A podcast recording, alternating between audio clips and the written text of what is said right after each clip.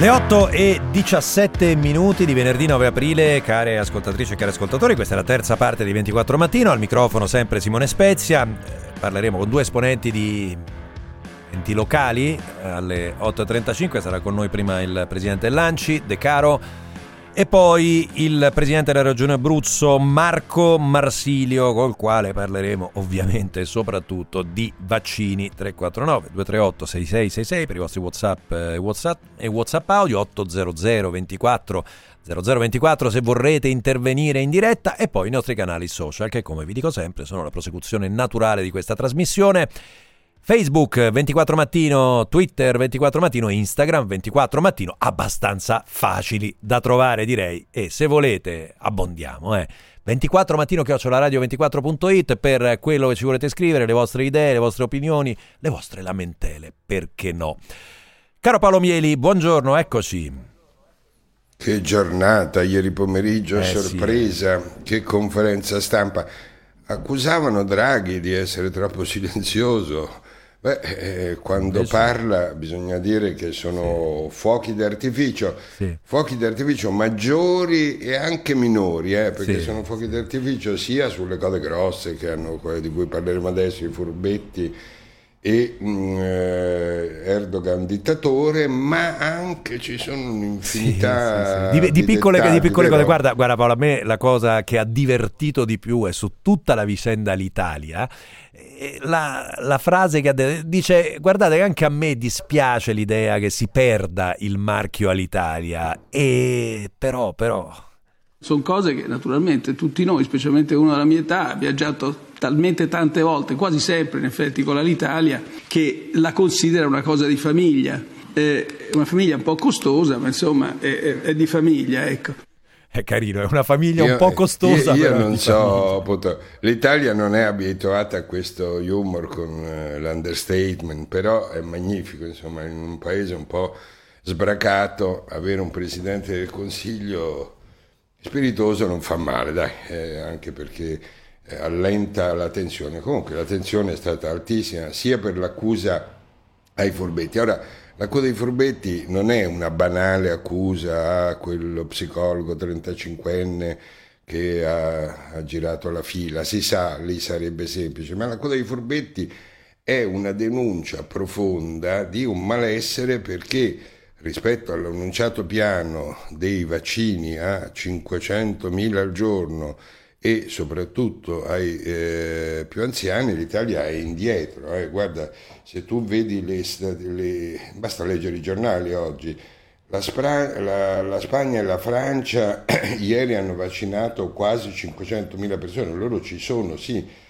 La Germania addirittura 656.000 e la Germania ieri ha annunciato che eh, riprende quel discorso, quella trattativa col, per il vaccino Sputnik, l'ha detto il ministro del presidente della Baviera Söder, ma anche il ministro della salute Spahn, che dice sempre aspettando l'autorizzazione dell'EMA, ma noi abbiamo, eh, adesso facciamo dei trattati per cui appena arriva questa autorizzazione dell'EMA, dell'EMA prendiamo il da dire, da dire, Paolo, e... su questo, da dire Paolo su questo in ritardo sull'imperatore campano De Luca, il quale eh, invece l'accordo l'ha già Ma fatto. De Luca... Guarda, subito dopo Draghi il nostro eroe rimarrà sempre De Luca perché anche lui come modo di parlare chiaro non usa l'understatement sei d'accordo? È, è direi, proprio, direi proprio portato, direi proprio è meno portato all'humor anglosassone però, però anche lui a volte ci strappa un sorriso e ehm, rispetto a quelli che si sono vaccinati sotto la dizione altro, perché eh, è stato quello il vero torto, introdurre questa dizione, cioè si possono vaccinare questo, questo e altri. Ecco, i record nella, eh, dei vaccini altri sono Sicilia, Campania e Calabria e eh, la Sicilia ha anche un altro record, questa volta insieme alla Sardegna, che è quello dei no ad AstraZeneca. Questo per dare un quadro è un puntare eh, un dito anche eh, non obiettivo, non volontario, ma sull'Italia meridionale. Visto che tu avrai Marco Marsilio, ehm, oggi ci sono delle dichiarazioni in giro di Marco Marsilio, governatore, il presidente della regione Abruzzo, che eh, è messa sotto i riflettori perché ha dato un sacco di vaccini ai giudici e lui ha detto quasi chiaramente, quasi apertamente che gliel'aveva eh, suggerito l'ex ministro di giustizia Bonafede. Però provo a approfondire questa sì, cosa sì, perché è interessante. Era stato Bonafede che gli aveva dato questa indicazione. Cioè, cosa ne viene fuori? Diamo che da oggi in poi, se le cose vanno come Draghi ha detto, dovrebbero essere vaccinati pressoché esclusivamente le persone che hanno più di 60-65 anni. Pressoché esclusivamente perché si intende che il personale sanitario e gli altri in questi due mesi di precedenti vaccinazioni in cui eh, figuravano anche gli altri si siano vaccinati e quindi e perché è importante questo? Perché è l'unico modo per abbattere, come ormai sa anche il più distratto fra gli osservatori, le terapie intensive e le morti. Noi abbiamo ancora terapie intensive, soprattutto morti troppo alte, molto alte, così è, è, è, è sciocco anche solo parlare di riaperture. E allora un piano per abbattere eh, fortemente terapie intensive e morti entro la fine di aprile e già eh, prima della fine di aprile probabilmente ci saranno importanti riaperture. È chiaro, l'ha detto in modo sottile, ha difeso il ministro Speranza, non ci dilunghiamo su altre cose di cui hai già parlato tu, ma la vera bomba atomica che ha sparato l'ha lasciata cadere lì e quando ha definito senza mezzi sì. termini Erdogan un dittatore eh sì. per la vicenda del sofà abbiamo, di cui abbiamo parlato ampiamente ieri. A proposito della vicenda del sofà, sì. sta venendo fuori che Charles Michel, ieri ti ricordi ne abbiamo parlato, che si è seduto sulla sedia, eh, con, primo pare che avesse fissato lui il protocollo, prima, infatti certo. Erdogan si difende e dice ma che state a protestare? Il protocollo fu deciso esattamente nei minimi termini e ed è stato oh, approvato da Charles Michel, cioè è una guerra, sarebbe, ecco, io sì, dico sarebbe sì. una guerricciola fra Charles Michel e eh, la Ursula Presidente europea, sì. Sì, Ursula von der Leyen. Che, che se, è così, se, è così, se, è così, è una vicenda di una tristezza che non è incommentabile Paolo. Eh. Tra, tra, tra, l'altro qualche giornale, il Corriere della Sera, con un articolo di Antonio Polita, ha anche eh, riguardato il filmato di come è andata e si vede che entrano nella stanza Erdogan con la von der Leyen e Charles Michel ai lati Dopodiché Charles Michel fa una corsetta, si prende un vantaggio e corre ad accaparrarsi la sedia che, secondo queste indiscrezioni, avrebbe scelto lui come sua postazione per ribadire la sua importanza. E poi fa un gesto come di cortesia, ma anche di invito alla von der Leyen ad accomodarsi nel sofà e quindi, sai, Erdogan, eh, che ha risposto molto così, molto offeso si è per essere stato definito dittatore, ma segnalerei che questo modo di dire pane al pane e vino al vino, vedrai che prenderà piede, perché è cominciato con Biden che ha detto a Putin sei un killer. Non sono gaff, distrazioni, sviste, eh, sono termini soppesati, anche se messi lì in modo eh, molto che, si, che, può apparire casuale. Quasi casuale. è un modo sì, quasi casuale, un modo di dire pane al pane, vino al vino. E guarda, in Italia sta scoppiando, passando a un altro argomento, un caso del genere su eh, gli uiguri, che sono una eh, popolazione cinese sottoposta a vessazioni in Cina. Tu direi, oddio, gli uiguri che parlano. No, no è una cosa sempre sui diritti umani, perché gli Stati Uniti già nell'era Trump avevano definito quello degli uiguri un genocidio e con un rapporto del Dipartimento di Stato sui diritti umani pubblicato il 30 marzo, cioè in epoca Biden, hanno definito di nuovo genocidio. Allora cosa è successo? Che eh, in Italia c'è stata una seduta della Commissione Estere presieduta dal DEM democratico Piero Fassino in cui la Lega ha proposto di mettere la parola genocidio anche nei nostri documenti. Al che però una mm, parlamentare dei, con, con l'appoggio, tra l'altro con l'appoggio dei fratelli, con l'appoggio dei fratelli d'Italia, sì. Beh, sì, la Lega, insomma, non è... comunque una parlamentare eh, dei democratici lì a Quartapelle ha detto no, no, insomma, ha cambiato perché ha detto dal punto di vista del diritto internazionale, questa è la sua motivazione, se noi usiamo eh, genocidio in assenza di conseguenze concrete, te lo dico fra virgolette, darebbe la stura ai regimi autoritari per le più inaccettabili violazioni eh, dei diritti umani. Cioè, se poi non diamo seguito all'uso della parola genocidio, cioè un sì. intervento armato in sostegno delle popolazioni genocidate, eh, a quel punto e eh, questa strategia è stata resa ancora più eh, forte da Yolanda Di Stasio, che è una parlamentare dei 5 Stelle, che ha insistito anche lei per sì. togliere la parola genocidio e non metterla. Sì. La lettura eh, che ne dà domani questione... sì. No, dico la lettura che ne dà domani è questa, che è il PD che insieme al Movimento 5 Stelle di fatto sostiene la Cina e questo è un po' il concetto stringendo, no? Sì, sì. Il titolo grande è sul genocidio degli uiguri, il PD sta con Grillo e non con Biden.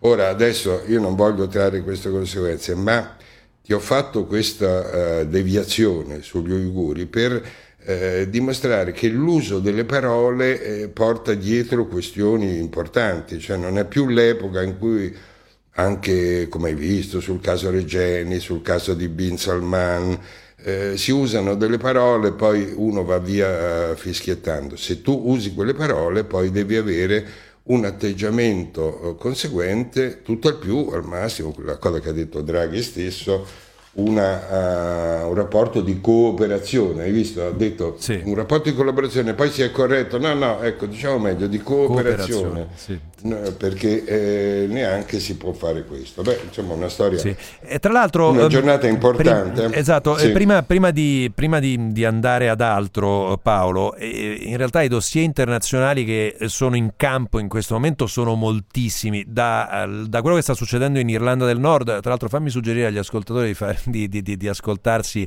eh, Nessun luogo è lontano, di ascoltarlo tutti i giorni, però di prendersi il podcast di ieri perché nella nostra trasmissione Nessun luogo è lontano dove ha fatto un punto splendido su questo Giampaolo Musumeci con i suoi ospiti, ehm, eh, da una parte e dall'altra parte il Donbass. Eh, fatemi citare un altro pezzo nostro, quello di Antonella Scott sul Sole 24 Ore, eh, che chiarisce un po' i contorni della cosa e là eh, ci sono gli Stati Uniti che starebbero ragionando se mandare delle navi da guerra nel Mar Nero. Cioè c'è qualcosa che si muove complessivamente no? sullo sì, sì, ma, ma, anche cioè, assolutamente anche la prima cosa che tu hai evocato cioè l'Irlanda guardate non è uno scherzetto perché l'Irlanda che eh, da una settimana è di, stiamo parlando dell'Ulster dell'Irlanda del Nord è di nuovo con manifestazioni come negli anni 70 e 80 e lì avevano firmato una pace nel 2005 cioè erano e invece come conseguenza della Brexit, siccome non si capisce bene qual è lo status o comunque ambiguo lo, ta- lo status eh, dell'Irlanda del Nord, è, è, ripresa la lotta armata.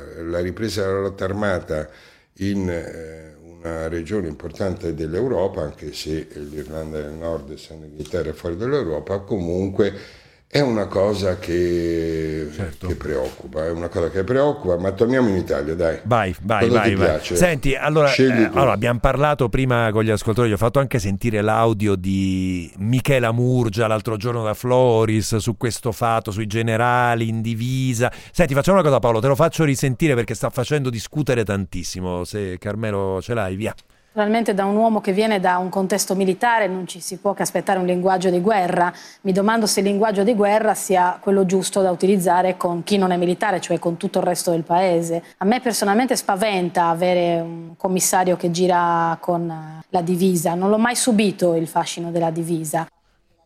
Eh, eh, così, eh, guarda, così, Michele, così Michele il generale, il generale Figliolo viene trattato con toni eh, come questi che abbiamo appena ascoltato da Michela Murgia, con toni più irridenti su altri giornali, per esempio Marco Travaglio sul fatto, ma è eh, un bersaglio fisso della parte più radicale no- sulla nostra scena politica, così come Michela Murgia, eh, scrittrice molto nota, in testa a tutte le classifiche, ha soppiantato Laura Boldrini come donna più odiata dalla destra italiana. Arrivano su di lei strali, eh, irrisioni, scherzetti, giochi di parole, insomma è una cosa eh, ma se, insomma lei eh, è chiaro che va a testa bassa e mh, mm, non dico che cerchi questo tipo di conflitto, però, però non, non, abbassa la testa, insomma, è capace di reggere il confronto mentre Laura Boldrini, che per dieci anni quasi ha avuto questo ruolo nella storia della sinistra, ieri ha fatto una uh, lettera molto, ha postato insomma, una, una sua, un suo scritto molto commovente in cui ha detto che lei sta per affrontare una, uh, una operazione per un tumore eh, e che ha paura. Questo sì. uso della parola paura ha eh, davvero commosso tutti perché ho visto, mi sono studiato le eh, dichiarazioni in suo sostegno anche dei suoi ex avversari, anche di Salvini e sono uh, dichiarazioni che non mi sembrano convenzionali, non sono sì. dire vabbè tanti auguri, sono dichiarazioni forti. Sì. Dicono, anche, se, anche, se, sui soliti social ho visto delle risposte alla Boldrini francamente inaccettabili, questo non da, ovviamente dai suoi colleghi parlamentari eh. o dagli altri politici, eh. però un po' eh, da, da, ah, se, se, se, ci toglie, se ci togliamo dai giornali e sconfiniamo nei social, allora diciamo che sono inaccettabili anche le cose che vengono scritte sulla murgia. Ah, assolutamente. Nel assolutamente. senso che nel senso che è anche strana questa mania della destra di eh, scegliere una donna, per carità ce l'hanno anche con Speranza, ce l'hanno anche con gli uomini, ma l'idea di avere un bersaglio donna, di cominciare a irriderla per il suo aspetto fisico, è una cosa non so, orribile, ecco, sì, posso dirlo, orribile, de, perché de, è triste. A proposito di donne, voglio sì. chiudere su questo caso, non, non, ti appaia strano, questo caso di Anna Betz, molti ascoltatori non sapranno chi è Anna Betz, ieri c'è stata una maxi operazione realizzata in tutta Italia ed è stata arrestata questa uh, signora, vedova del petroliere eh, Sergio Di Cesare, che era alla testa di un impero, eh, è alla testa di un impero multimiliardario, eh, una volta fu beccata alla frontiera con 300.000 euro nascoste negli stivali, una donna molto eh, vestita eh, in maniera da artista, perché è una signora che vuole anche fare la cantante, anzi fa la cantante e hanno fatto le quattro procure antimafia, Roma, Napoli, Catanzaro e Reggio Calabria, hanno fatto migliaia di ore di eh, eh, registrazione e ci sono decine di migliaia, leggo dai giornali sì. di pagine della Guardia di Finanza e Carabinieri del Ross, dopo più di tre anni di indagini e sì. ci sono le dichiarazioni molto divertenti da leggere Oh, Apie, io ho dietro la camorra, tu esattamente dove vai? La, la, la cosa più cruda, non mi va di dire parolacce. E questa, eh, lei si chiama Anna Bettozzi, Anna Bezzi è il suo sì. nome d'arte, era a, alla testa, è alla testa secondo sì. l'accusa di un impero di Camorra, ci sono pagine e pagine sui giornali, eh, ci sono due cose che mi hanno colpito. Uno che eh, è coinvolto nuovamente eh, l'attore Gabriel Garco. Questo sì. Gabriel Garco è uno strano attore perché è appena uscito, anzi sta ancora dentro, ma i giornali hanno appena smesso di occuparsi di lui per il suo coinvolgimento nel suicidio di quello sceneggiatore Teodosio Losito, amico di Alberto Tarallo, un'altra vicenda giallo che ha imperversato per settimane sui giornali e entra, dico, beh, è chiaro che fa una vita spericolata eh sì, perché sì. Eh, passa da un giorno all'altro, non capita tutti i giorni. E poi c'è un dettaglio, sai quali sono sì. le mie passioni, un dettaglio finale che mi ha colpito e che ho visto su Repubblica, è che alle feste di, dove era presente questa Bez, sì. c'erano anche, indovina chi, i giudici, oh, c'erano eh, vedi, dei magistrati. Vedi, com'è. Eh Fammi indovinare, fammi indovinare. Lo, vado a pescare, lo vado a pescare a pagina 21 di Repubblica. Eh? Allora viene è a bordo della sua Rolls Royce mentre stava cercando di superare il confine di Ventimiglia quando viene fermata con 300.000 euro in contanti. I finanzieri in albergo le trovano 1.700.000 euro. Mortacci loro, dice la signora che qualche sera dopo cantava su una terrazza romana. su una terrazza romana con con Luca Palamara e Cosimo Ferri e, e tutto torna. Tutto è torna, molto tutto, curioso. Tutto, Io torna. sono ovviamente, essendo un maniaco, stamattina sono andato subito quando ho letto questa notizia a prendere il libro di Alessandro Sallusti e Luca Palamara. Il eh beh, sistema. Certo, cioè, non, non è citata Anna vedere, no. non è, vedi, ah, allora l'hai guardata beh, anche tu. Beh, non certo, è citata certo, Anna Bezza, è molto strano. Ma non è citata neanche la festa, niente di tutta questa festa di Luca Palamara e Cosimo Ferri. Oggi diranno, no? Noi eravamo eh, solo sì. presenti per caso. Per caso, certo, niente, ovvio, ovvio. Paolo, ci sentiamo Però lunedì mattina. Cadere... La... Sì, sì. Ciao, Ciao ci sentiamo lunedì mattina, grazie.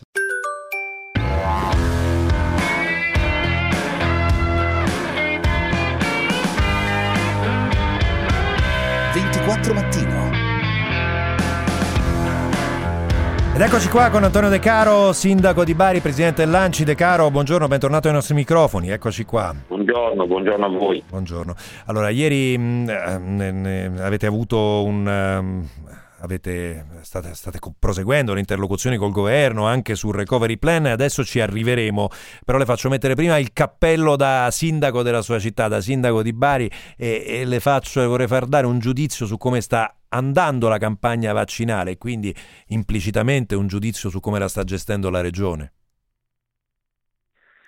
Ci sono tanti problemi, ci sono stati problemi nella, nei punti vaccinali all'inizio, adesso si stanno utilizzando i palazzetti dello sport, gli auditorium che i comuni hanno messo a disposizione, sono state individuate delle categorie sulla base delle indicazioni che arrivavano dal governo ma anche da, dal Parlamento che aveva votato un elenco, adesso credo che con l'individuazione della fascia da 60 anni in su sarà più semplice poter, poter dare un impulso ecco, maggiore rispetto alle vaccinazioni. Da noi sono stati vaccinati prima i, i dipendenti delle scuole proprio per far riaprire le scuole e subito dopo le forze dell'ordine. Contemporaneamente invece eh, la, la, campagna vaccinale per gli over 80 è stata un po' rallentata, ma devo dire da due giorni lo, lo sento sul mio territorio dai cittadini ma anche dai medici di medicina generale, la, l'impegno adesso dei, med- dei, medici di medicina generale porterà a una campagna vaccinale più capillare ecco, sul territorio cittadino ma su tutta la regione. Eh, adesso il doppio cappello, abbiamo interpellato nei giorni scorsi altri due sindaci, due grandi città del sud, eh, Leoluco Orlando prima e Luigi De Magistris dopo e adesso con lei per fare un po' un punto su la fase di sofferenza che evidentemente sta attraversando il paese, soprattutto il mondo degli autonomi, delle imprese, del commercio, però un po' tutti alla fin fine a fronte di una situazione della quale non vedono la via d'uscita. Abbiamo visto le proteste di piazza dei giorni scorsi vorrei capire da lei eh, la possibilità di intervento che avete avuto come sindaci, lei come sindaco e come sindaci eh, nell'intervento per supportare le categorie in maggiore difficoltà. Ma noi non abbiamo avuto particolari possibilità dal punto di vista economico. L'anno scorso abbiamo avuto la possibilità invece di utilizzare delle risorse. Noi comuni abbiamo utilizzato tutte le risorse a disposizione, anche quelle che ci arrivavano sulla riduzione della capacità fiscale, per evitare di far pagare eh, le tasse sui rifiuti, la tassa sull'occupazione del suolo pubblico per i tavolini, per eh, bar e ristoranti, proprio perché non, non erano stati aperti. Quindi ci sembrava eh, incredibile far pagare la tassa sui rifiuti a tante aziende, negozi, attività economiche che erano state chiuse per alcuni mesi, così come ci sembrava assurdo far pagare la tassa sull'occupazione di suolo pubblico anche nei momenti in cui abbiamo riaperto quelle attività che gestiscono bar e ristoranti proprio per dare la possibilità a loro di poter ripartire senza il fardello delle tasse locali. La stessa cosa faremo quest'anno anche in accordo col governo. L'anno scorso siamo riusciti a dare anche degli incentivi. Io personalmente ho utilizzato dei fondi europei per una misura che permetteva di, di dare un, un, piccolo, una, un piccolo incentivo economico che serviva a far ripartire le aziende che erano state chiuse, tutte quelle aziende che avevano il codice ateco per le quali era stata prevista la chiusura gli abbiamo dato un piccolo incentivo di 1500 euro che permetteva di fare quelle piccole spese necessarie alla riapertura. L'impegno che ci abbiamo messo è stato più che altro di, di raccordo tra il territorio e il governo, motivo per il quale eh, devo dire, qualche giorno fa mi sono lamentato per la prima volta, perché per la prima volta i, prima della firma del decreto i sindaci non erano mm. stati consultati, i sindaci presidenti delle province. Vi siete, vi siete chiariti siamo, su questo? Vi siete chiariti su questo col sì, governo De Caro? Siamo chiariti e, mm. e devo dire anche in maniera eccessiva nei giorni successivi il governo ci ha invitato anche su, su temi che diciamo, non erano diretta competenza dei sindaci, però va bene. Noi ormai vi invitano dappertutto, De Caro, ormai per riparare vi invitano dappertutto. Eh, eh dico, gli ascoltatori ci dicono eh, chiedete di, dei preti di Taranto di Martina Franca, siamo col sindaco di Bari, quando avremo Lopalco Emiliano gli chiederemo dei preti di Taranto e dei dipendenti del comune di Martina Franca che sono stati vaccinati. Senta De Caro, ieri conferenza unificata sul recovery plan, il piano per eh, spendere i fondi europei, Next Generation EU, ehm, c'è stato anche ovviamente l'intervento di Draghi. Cosa chiede? Qual è la vostra richiesta da sindaci?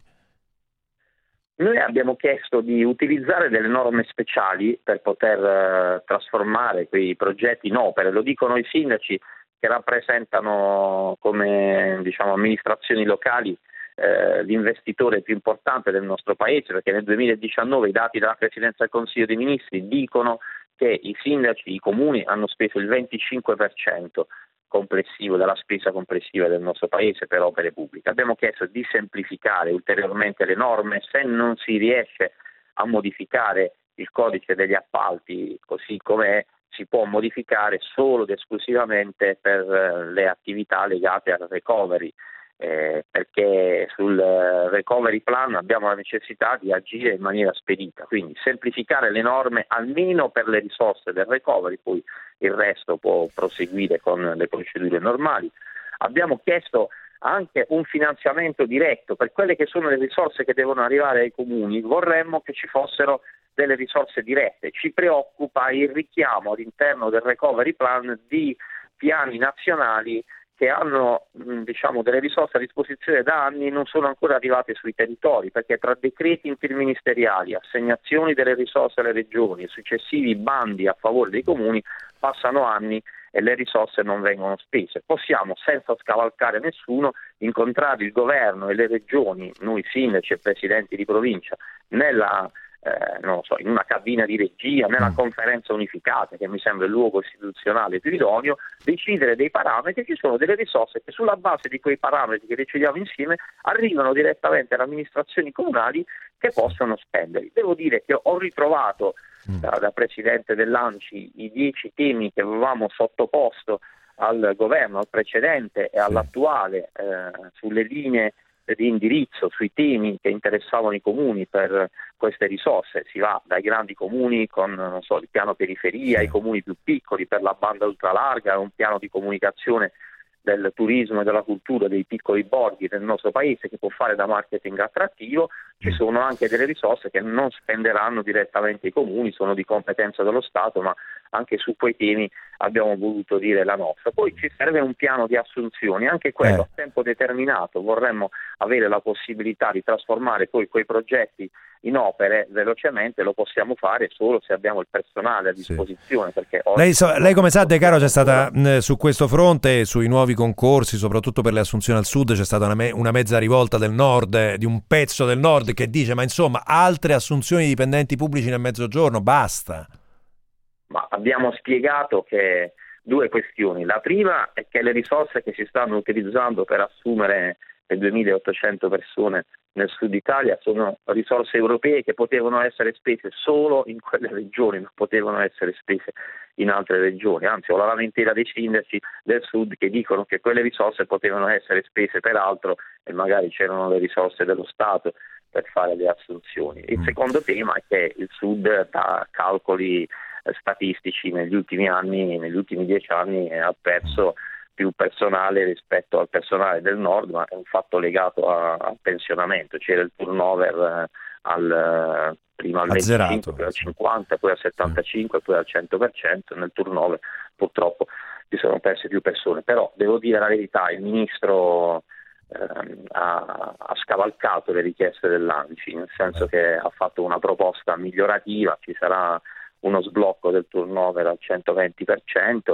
ci sarà, che significa che vanno in pensione 10 persone, ne potremo assumere 12, ci sarà soprattutto una semplificazione delle procedure perché oggi per assumere un dipendente al comune bisogna fare 16 procedure e normalmente ci vuole sì. un anno e mezzo, due anni, ovviamente sono tempi non compatibili con risol- i tempi per la spesa dei, della, dei soldi, dei soldi, certo, certo, dei soldi del recovery plan.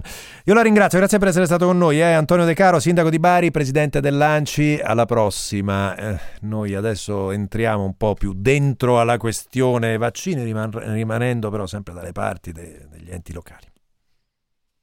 L'accordo con le aziende è sostanzialmente anch'esso un saltafila. Sono un po' infastidito dalle parole di Draghi perché io ho 45 anni, sono stato vaccinato con AstraZeneca come donatore di sangue e sono stato vaccinato perché mi hanno chiamato. E cosa dovevo fare? Cioè, secondo me a 45 anni potevo anche aspettarlo, ma cosa dovevo fare? Rifiutarlo come fanno i Novax e adesso mi, mi hanno trasformato in un saltafila.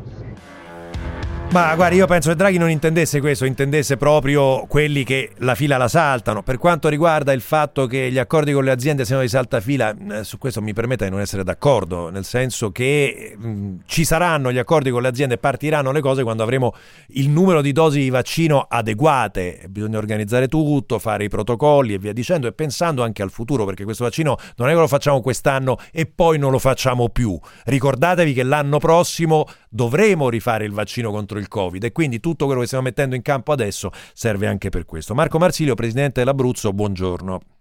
Buongiorno. Che percentuale di ultra ottantenni avete vaccinato? Una percentuale in linea con il dato nazionale, al momento ciclo completo tra il 35 e il 40% e abbiamo ricevuto negli ultimi giorni finalmente cominciamo a vedere un po' più di dosi che hanno incrementato la possibilità di programmare e di mettere in campo tutto il potenziale. Io devo ricordare sempre a tutti che fino a pochi giorni fa il 95% delle dosi ricevute erano somministrate dalle regioni con una media che variava di poco le une dalle altre, quindi quando ci si continua a dire sbrigatevi, sbrigatevi, bisognava correre, ma che cosa dovevo continuare a vaccinare? L'acqua minerale? Se non ci danno i vaccini è evidente che non si può completare il ciclo di vaccinazione. E peraltro per gli ultraottantenni era possibile ed è possibile farlo soltanto con le dosi di Pfizer e Moderna, quindi non potevamo neanche prendere le categorie. Sotto 55 anni si sono cominciate a vaccinare perché l'AIFA e l'EMA ci dissero che AstraZeneca poteva essere vaccinato solo sotto quell'età, oggi è l'esatto contrario, solo sopra i 60 anni. capisce bene che si è posto il tema di che cosa fare di AstraZeneca, visto che poteva essere dato solo a quelle categorie di età, e si è andato sul personale scolastico, sulle forze dell'ordine, sui volontari della protezione civile e così via. Voi, voi avete vaccinato, Marsilio, anche il personale dei tribunali, quindi magistrati, mh, mm, eh, personale di cancelleria, guardi, eccetera, su questo, eccetera. Su questo tema ho già dato più volte spiegazioni. Mm, nel nostro piano vaccinale non c'è la vaccinazione dei magistrati c'è la vaccinazione degli ufficiali di polizia giudiziaria, come avviene in tutta Italia e secondo le prescrizioni del commissario di governo. Una sola ASL a Pescara ha interpretato in maniera estensiva una sbavatura, un piccolo errore, pensando che il personale gli ufficiali di polizia giudiziaria anche in servizio presso tribunali e procure fossero appunto tutto il personale delle procure e una domenica li ha convocati somministrandogli quel vaccino che comunque non poteva essere somministrato agli ultra ottantenni, quindi non è stato tolto nulla a nessuno, si è costruita e si sta continuando ad alimentare una caccia alle streghe che trasforma questo, questo episodio in chissà quale reato, si tratta di circa 200 persone su 300.000 che sono state, a cui sono stati somministrati vaccini, una sbavatura, ripeto, che non si è ripetuta e che non hanno fatto altre ASL e che non ha comportato, in questo è bene dirlo, nessun ritardo per gli anziani, perché agiva in parallelo e non è stato sottratto nulla a nessuno. Peraltro quell'errore è dovuto anche al fatto sì. che in una prima fase il governo aveva detto di vaccinare tutte le categorie appartenenti ai servizi essenziali mm. e l'amministrazione della giustizia, la magistratura è a norma di legge un servizio mm. essenziale. Il ministro Bonafede ci mandava le circolari per rilevare il profilo costituzionale di questo servizio che non si poteva assolutamente fermare, i presidenti dei tribunali altrettanto.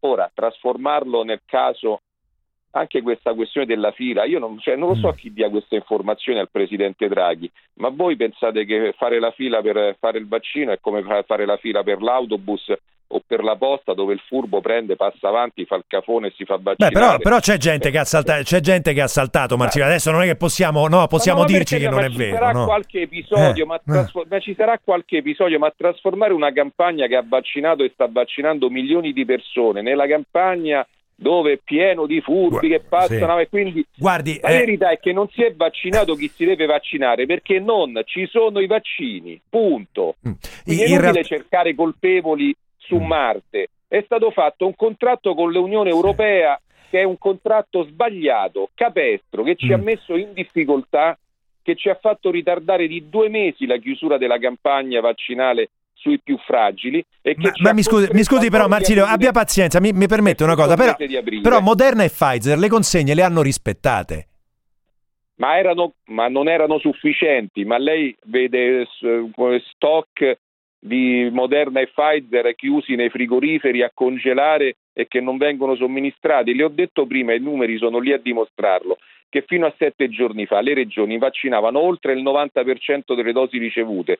Le dosi di Pfizer che non erano state vaccinate erano quella piccola scorta che ci consentiva di programmare 3-4 giorni di vaccinazioni nel caso in cui avessimo avuto qualche blocco nella logistica, nella distribuzione per poter fare i richiami, perché il vaccino Pfizer e Moderna ha la complicazione come anche AstraZeneca del, della seconda dose, peraltro Pfizer in termini molto più ristretti, dopo solo tre settimane, quindi nessuno ha ritardato nella campagna vaccinazione con questo tipo di vaccini. Solo pochi giorni fa abbiamo cominciato a ricevere finalmente più dosi e adesso quindi avete, le, le, regioni hanno fatto, le regioni hanno fatto tutto, tutto alla perfezione No, no, guardi, non mi, non mi sfotta con queste no.